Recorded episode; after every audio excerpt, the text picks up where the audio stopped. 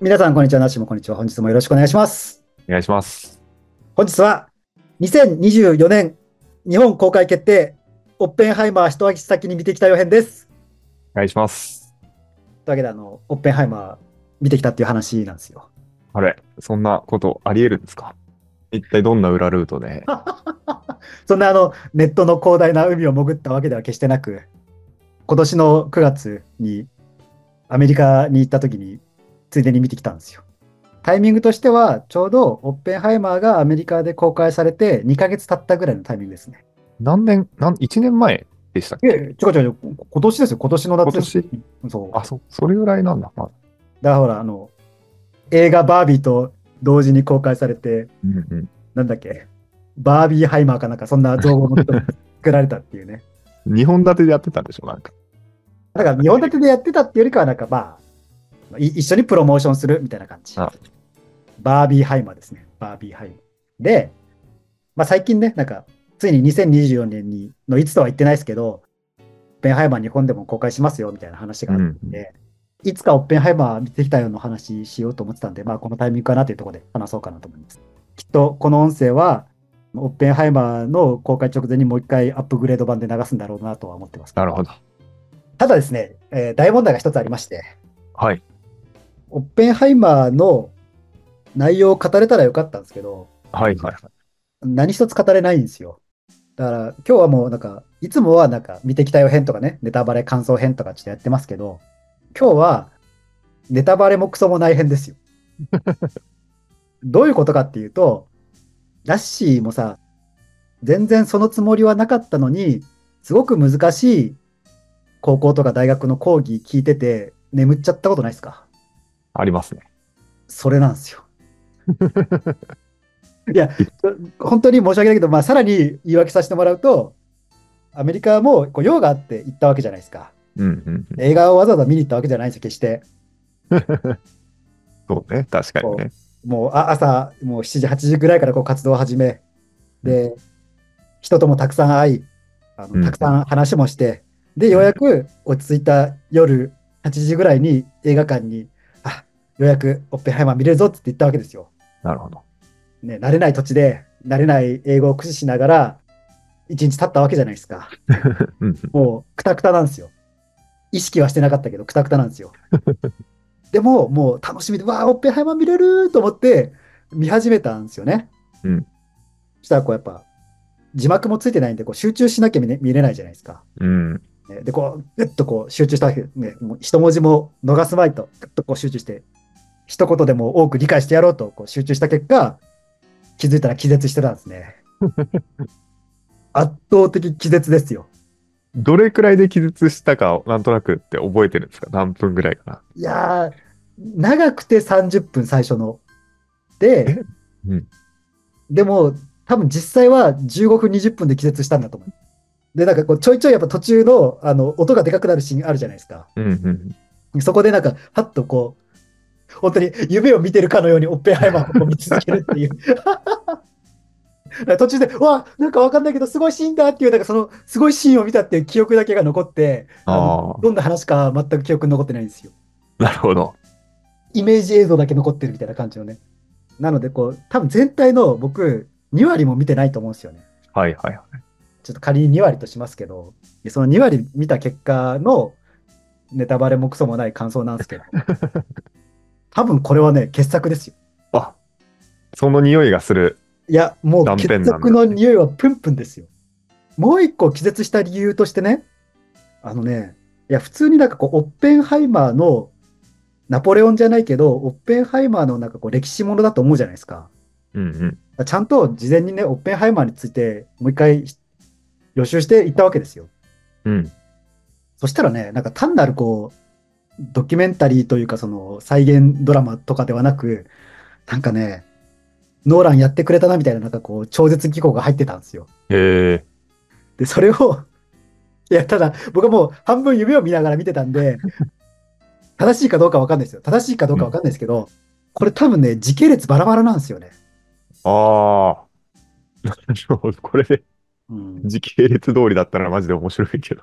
いや、絶対時系列通りじゃない。ななんでかっていうと、あ、じゃあうんここれを言うとちょっとネタバレだからあんま言えないな。その、た最初と最後を見たら、絶対時系列通りじゃないってことがわかるんですよ。ああ。なるほどね。あのちゃんとね、最初と最後を見てたんでね。だからね、こう、時系列がバラバラで、で、しかも、まあ、ここは大丈夫だと思うんですけど、なんかこう、モノクロのシーンとカラーのシーンがあったらいいですよ。へえ。で絶対そこには何か意味が隠されてるはずなんですよ。うんうんうん。っていう感じでね。ただ、まあ、メインキャストは、うんうん。まあ、ノーラン映画で言うと、なんだろうね、バットマンのライバル役にもななったり、ダンケルクでは船で若い船員さんを殺しちゃう、殺しちゃったあの人ですよ。ああ、あの軍人さんか。そう。名前が、キリアン・マーフィーさんですね。はいはいキリアン・マーフィーさん。っていうのもあるんですけど、まあなんかその結構主要登場人物として、ロバート・ダウニー・ジュニアが出るんですよね。へえ。久しぶりに見るな。そうそうそう。でもなんかもうほら、ロバート・ダウニー・ジュニアと言ったらもうニアリーイコールアイアンマンみたいなイメージがあるじゃないですか。もうね。うん。今回も科学者っちゃ科学者の役なんで、うんあの決してね、ロバート、なんだ、アイアンマンと、アイアンマンもちょっとほら科学者みたいなとこあるじゃないですか。うん。うんだからあの決して、まあ、外れてるわけではないですけど、うんうん。ロバート・ダウニー・ジュニアのなんかこう真骨頂を見たような気がしましたね。へえ。その断片的なシーンでも、断片的なシーンでも、こいつやってんなって感じが。そう、あれ、なんか、ロバート、いや、あのこれマジで適当だよ。適当なこと言うけど、断片的なシーンを見た結果、あれ、ロバート・ダウニー・ジュニア、これ真骨頂なんじゃないかな、みたいな感じのね。なるほど。ただ、本当に公開されて見るであろう人たちに向けて言っておくと、多分この映画ね、難しいと思うよ。なあ、出た。ノーランっていう感じの。難しいし、最近だとさ、あの、テネットあったじゃないですか、テネット。えっとね。テネットもあれさ、あの解説動画が必要なタイプじゃないですか。ね、な、テネットね。2回、3回見る映画だもんね、あれ。だからそう考えると、テネットもさ、こう、時間が逆転する話じゃん。逆時間リバースじゃない。って考えると、まあなんか、あの時系列ばらけさせても不思議じゃないんじゃないですか。うん。ただ、多分予習が必要な、予習復習が 必要なタイプの映画だったんじゃ、まあ、その、いや、なくても楽しめると思うけど、あのちゃんと理解しようと思ったら、予習復習が必要なタイプの映画かもしれないなって感じですね。オッペンハイマーについてってことですよねそ。うそうそうそう。で、あとは、その、オッペンハイマーが、なんか日本で公開されてない事情は、まあわかんないですけど、ぶっちゃけ。まあ多分その、テーマが原爆じゃないですか。うん。うんだからそこを考慮してみたいなところだとは思うんですよね。うんうん。まあ、ちょっとさらにそれを輪をかけて、あの、バーベ、バービー、ん？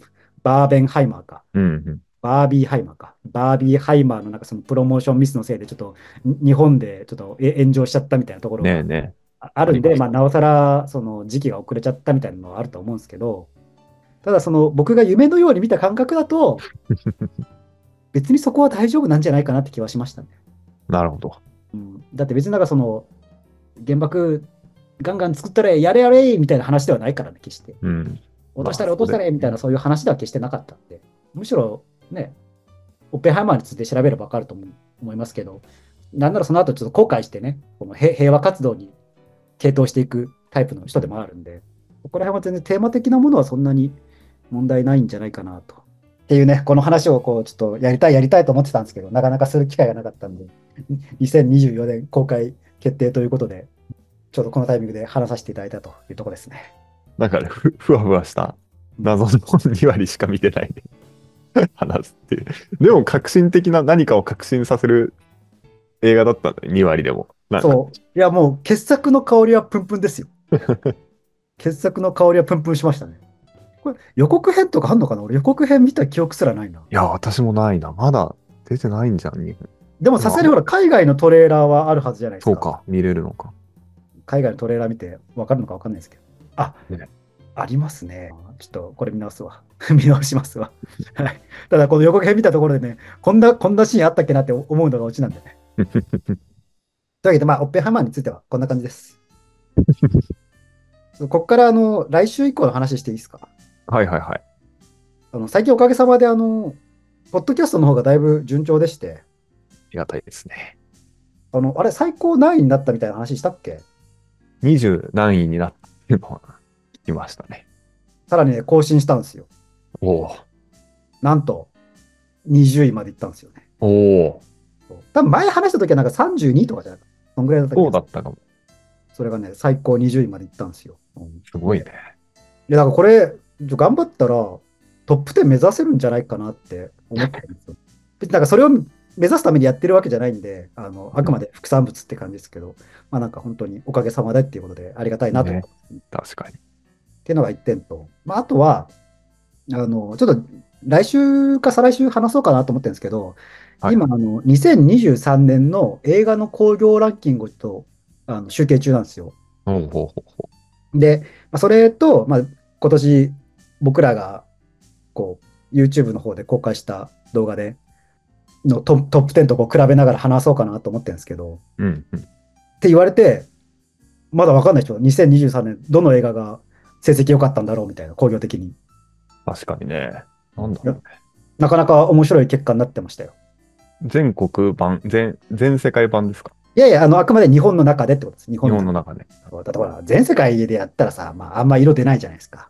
まあそうか。あくまでこうに日本でこれが受けましたよっていうところでね、まあ、なんかこう、そうた多分これが入るだろうなっていうのも思いつつ、え、じゃああれはどうだったんだろうみたいなね。うんうんうん。いや、結構ね、その、まあ、その、受けた動画、再生回数が多かった動画と、興行収入等で、まあ、同じところもあるし、違うところもあるっていうところが面白かった。っていう話をしながら、あ今年これ良かったねっていう話を、お次回ぐらいやりたいなと思ってます。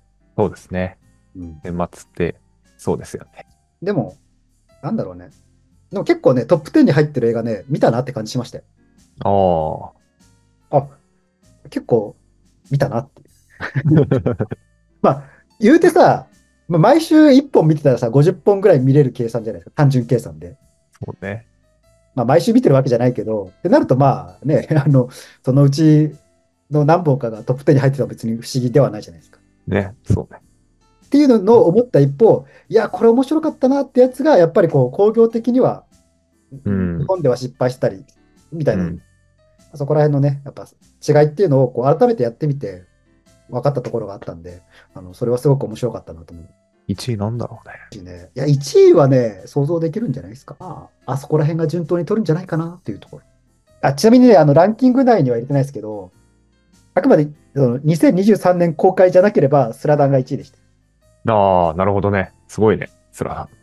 ただね、まあ、あのあくまで2023年に公開された範囲でっていうところで、ランキングをつけようかなっていうところで。すごい。というわけで、こんな感じですかね。はい。というわけで本日はあの、オッペンハイマー来たけど、ふわふわ編。違うな、オッペンハイマー見てきたけど、気絶してきたけど、多分傑作だよ という話でした。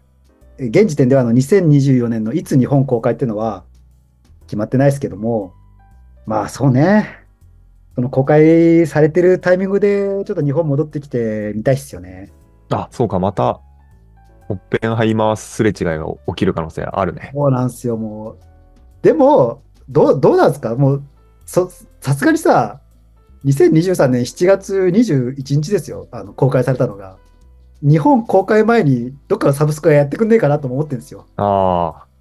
やってくんないかまあ、英語、英語字幕があれば、うん予算だったらだいぶ違う。あ、まあそうね。いや、でもね、でもね、多分それ、なんだろう、いや、内容やっぱ難しかったと思うんですよ。ああ。2割見た結果ですけど、多分仮に吹き替えで見ても分かんない部分がきっとあるんだろうなぐらいの感じの印象だったんで、言葉の壁以外の問題もある作品だと思うんですよね。そう考えると、なんか言葉の壁はクリアにしてした状態で見て、ようやくうん。考察に入れるかなって感じですよね。なるほど。あの 2, 2割しか見てない僕が言うのもなんですが、傑作の香りがプンプンとしてたんで、まあ、多分日本で公開される前に、現地でね、どっかで見れる機会があったら、もう一回、今度は朝一で見ようと思います。そんな感じですかね。そうですね。楽しみですね。というわけで、来週は年間そうか映。画興行ランキングまとめ編をやっていきたいと思いますので、また引き続きよろしくお願いします。お願いします。というわけで、本日もありがとうございました。ありがとうございました。